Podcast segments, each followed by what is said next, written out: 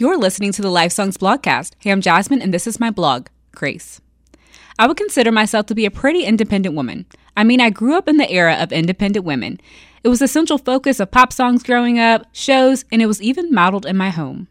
Most of the time, I don't think my independence is a bad thing, but if I'm not careful, I can get a little imbalanced, if you know what I mean.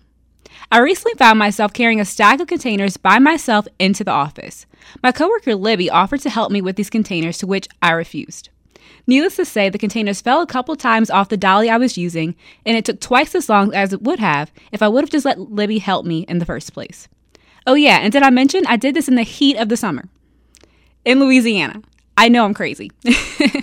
but this got me thinking how many times does God offer us help and assistance and we hold onto the reins claiming, no, I got it? No, I can handle it. But oftentimes we cannot. Friend, you and I are not meant to carry the weight of the world on our shoulders. If we do, it will eventually all come tumbling down, like those storage containers did in my own life.